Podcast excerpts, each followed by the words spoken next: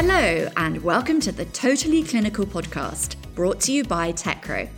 Totally Clinical is a deep dive into the freshest trends, big-time challenges, and most excellent triumphs of clinical trials. I'm Hannah, your host.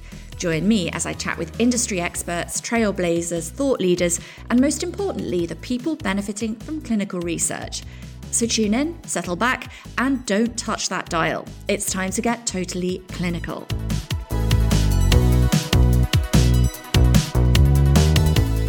Frances Reid, the Programme Director at the World Ovarian Cancer Coalition, joins me on the podcast to discuss the launch of the Coalition's new adaptation of the Every Woman Study, a joint initiative with the International Gynecologic Cancer Society.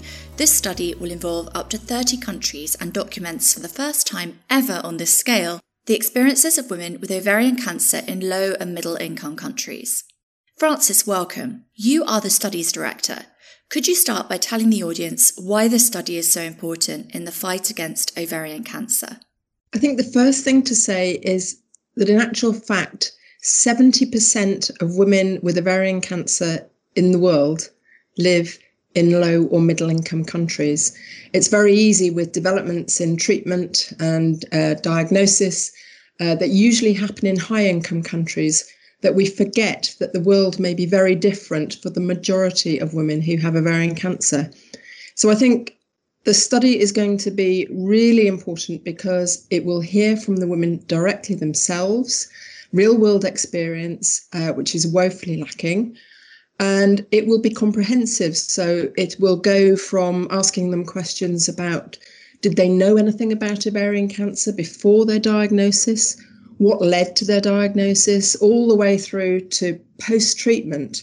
So we will look at treatments, but we'll also look at uh, women's emotional support needs, their practical support needs, the impact of the diagnosis, and what they really feel should be happening to improve the chances of survival and quality of life for them.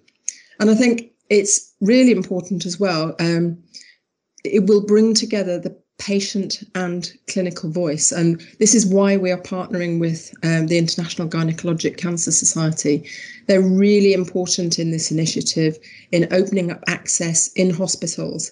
And by working together with the, the women in the way that we're going to be asking them to, it will help foster those sort of advocacy relationships that may lead to work in the future.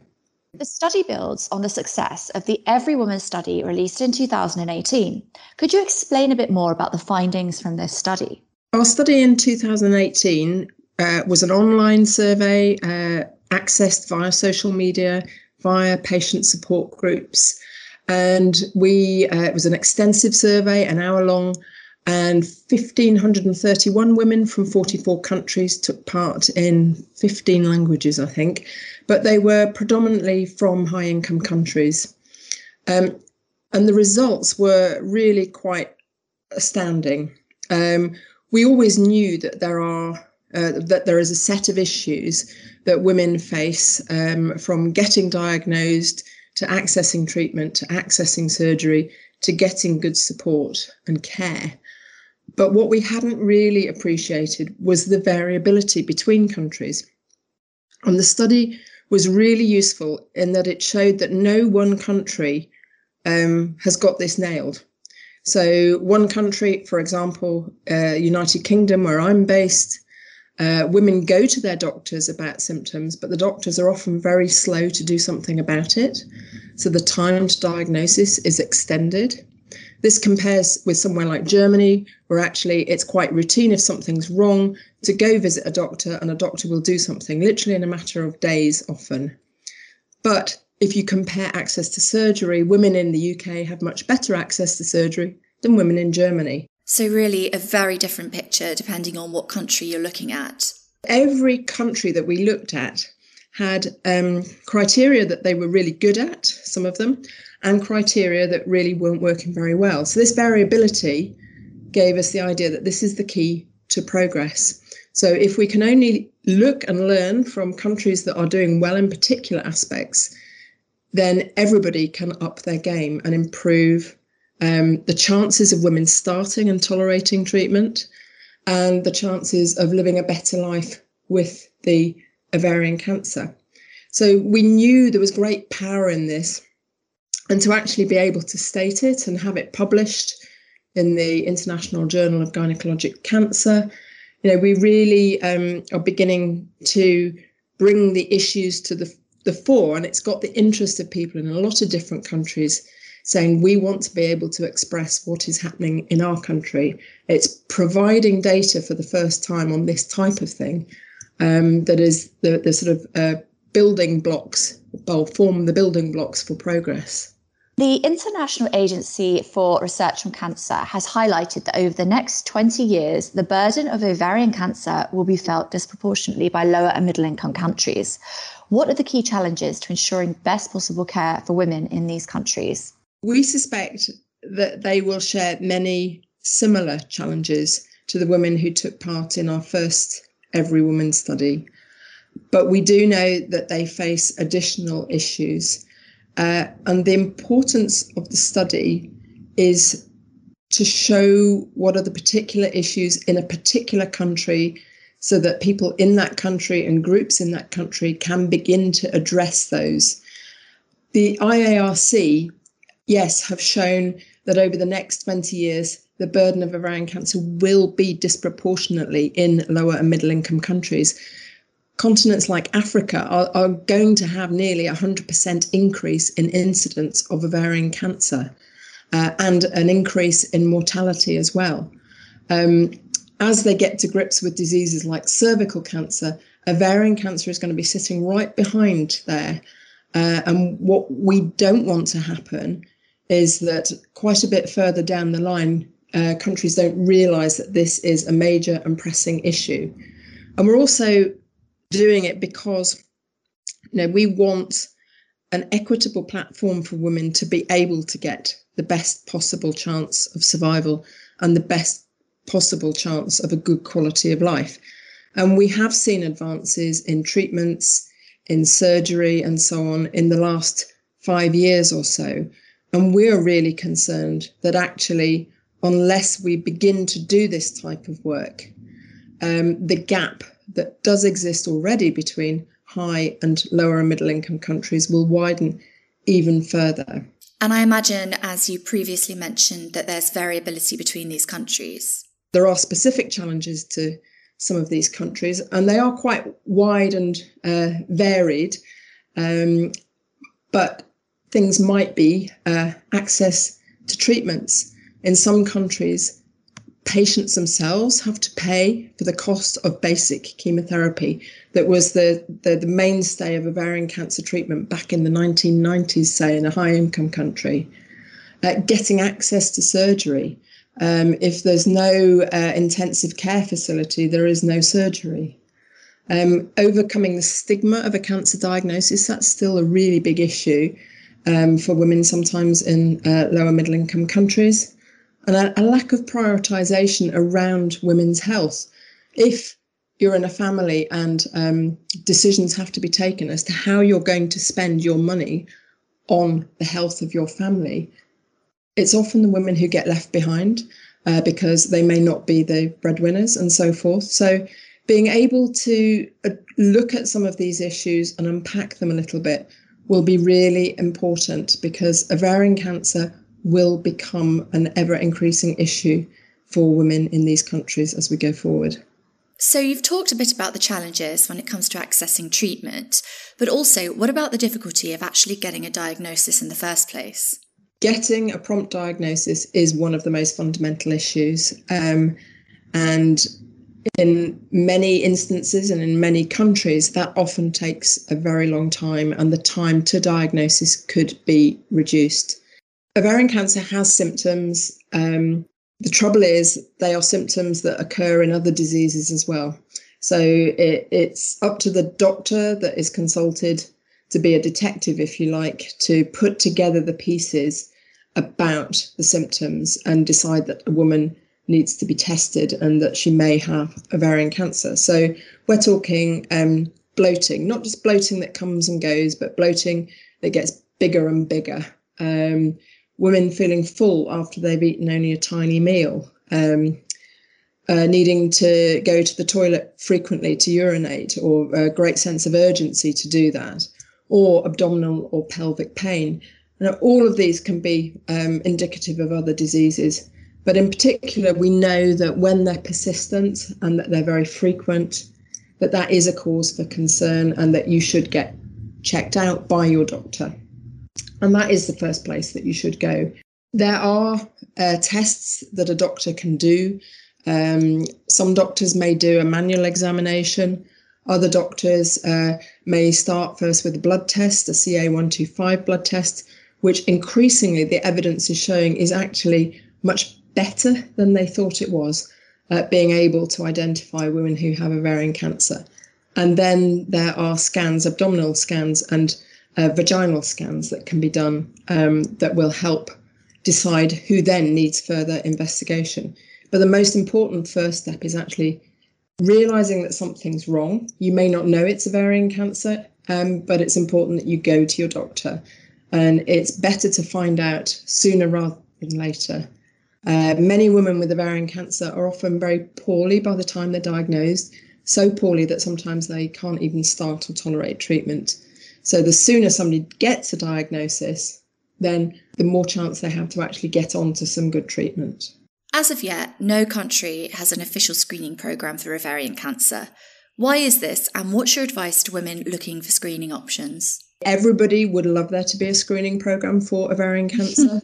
Believe me, and a lot of time, effort and work has gone into um, studying screening programmes for ovarian cancer.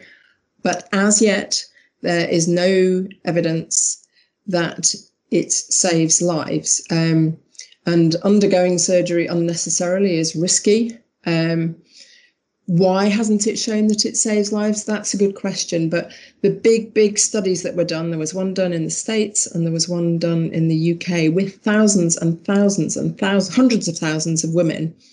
Um, they were started in the late nineteen nineties, early two thousands.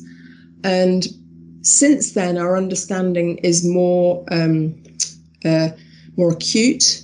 We know different things about the different types of ovarian cancer. And there are possibilities of other tests that are coming along. So whilst these studies didn't deliver a screening programme, that doesn't mean there won't be in the future. But it's really important to mention two things on this front. One is that screening will never detect all cases of ovarian cancer. Screening programmes never do. Breast screening programme doesn't, bowel screening doesn't, uh, where lung cancer screening exists, it doesn't detect all the cases. You have to rely on people with symptoms going and asking for help about their symptoms. And the second really important thing is not to get confused that a pap smear or a, a screen for cervical cancer, it will not detect ovarian cancer. Just very occasionally, very rarely it picks something up, but it does not detect. Ovarian cancer is different from cervical cancer. Um, and we know from work that we've done that often women get confused and think, oh, well, I've had my pap smear, I'm okay, I'm covered. So it comes back to uh, the importance of being aware of any changes to your body. And if you notice that they're persisting and they're getting worse or getting more frequent, that you go and get some help. So no, we don't have a screening programme. There are some exciting things in the pipeline, but we know it takes time to show and to study hard to make sure that we don't put women at risk because of a screening programme, and that in actual fact that a screening programme will save lives. Looking to the future, how optimistic are you that we will be able to diagnose ovarian cancer early and that there'll be an increase in the survival rate in the next five to ten years? I think it's a really exciting time at the moment. Um, We may have screening, uh, better screening strategies in the next five to ten years, definitely. We definitely will have even more progress on treatments. Um, I've worked in the field of ovarian cancer now for coming up to twenty years. And if I say that in my early days, progress in a clinical trial was when um, one drug would improve progression-free survival by two months, um, you know, or three months if you were lucky. Uh, that meant the time from somebody being um, ill and treated to then progressing. Um, Nowadays, with the uh, new treatments, the targeted treatments, the PARP inhibitors, for example, we are already seeing um, some quite amazing progress for certain populations, uh, for certain groups of women with ovarian cancer, in terms of not only extending the time to a relapse, but actually, you know, some women do not relapse. And that is really important. And it is amazing progress, and I have no doubt that it will continue to progress. Um, but there are two little caveats to that. And one is the impact of COVID has been very severe. Um, it's impacted on clinical trials. It certainly has impacted on uh, people being diagnosed promptly. Um, and there is evidence that uh, there have been considerable delays in people getting diagnosed and in people starting treatment, and that will impact negatively on survival rates. And the other thing to say is that these wonderful new developments and treatments, these are basically only pretty much available in high-income countries at present. So thirty percent of women with ovarian cancer in the world live in high-income countries. So we have a lot of work to do to make sure that these great steps forward become accessible and uh, apply to women uh, who live right around the world, so that they, they do have the best chance of survival and the best quality of life wherever they live. Finally, could you explain more about the W O C C's work and mission, and where our audience can find out more information? The World Ovarian Cancer Coalition, uh, we are made up of around about two hundred member organisations uh, from Uh, nearly fifty countries around the world. Some of those are ovarian cancer patient groups. Some of them are gynecological cancer patient groups. Some are pan-cancer groups, so they deal with all cancers. Um, but all are interested in what they can do and working in their own countries to support women with ovarian cancer. So our work is really to enable them as much as we can to do the best work that they can, um, to provide them with evidence, to provide them with inspiration, to provide them with opportunities to network with each other, to learn from each other, to collaborate together. Um, and we also help them do things like raise awareness of symptoms. So each May the eighth is World Ovarian Cancer Day, which um, was started by the people who founded the World Ovarian Cancer Coalition. And uh, we produce social media posts that can be co-branded with our uh, member organisations. And this is particularly important for smaller ones who don't have that type of resource themselves. Um, so we very much try and sort of foster an interest in ovarian cancer, to give them all the updates that they might need, to give them the context of where they are in the world and what's happening, Um, and to provide inspiration. And I think a good place to start is our website, which is w w w dot world ovarian cancer coalition dot org. Um, and you'll see on there um, our members, you'll see our work on the Global Ovarian Cancer Charter, which we launched last year. Um, that came out of our Every Woman Study and is basically saying there are six main priorities. Um, Your country will be different in which one is the greatest priority, um, but they they're based around making ovarian cancer a global priority, about improving the time to diagnosis, about making sure women have access to treatment and care, good treatment and care, uh, about making sure that opportunities around family history aren't lost, uh, about improving access to information and support, and uh, to improving data around ovarian cancer. And we have members who are charter champions, and they have projects that you can look at on the website that work towards those goals and that really speak to them. So we hope we're a sort of, you know, we inform, we educate, we inspire, and we collaborate. And we are um, very much trying to shine a light on ovarian cancer to make people realise that that is opportunity for progress, and that it's a good time to crack on with it right now. Thank you, Frances, for explaining more about the new Every Woman Study, and by emphasising the importance of not leaving countries behind in the fight against ovarian cancer. We look forward to welcoming you back on the podcast in twenty twenty-two to discuss the results. And that's your dose of Totally Clinical. For all the listeners out there, you can follow Techro on Twitter. The handle is at Techro Official, LinkedIn and Facebook, and subscribe to our YouTube channel. And of course, download the Totally Clinical podcast on Apple, Spotify, and Google. See you on your next visit, and remember to bring your friends. Thanks for listening. Goodbye.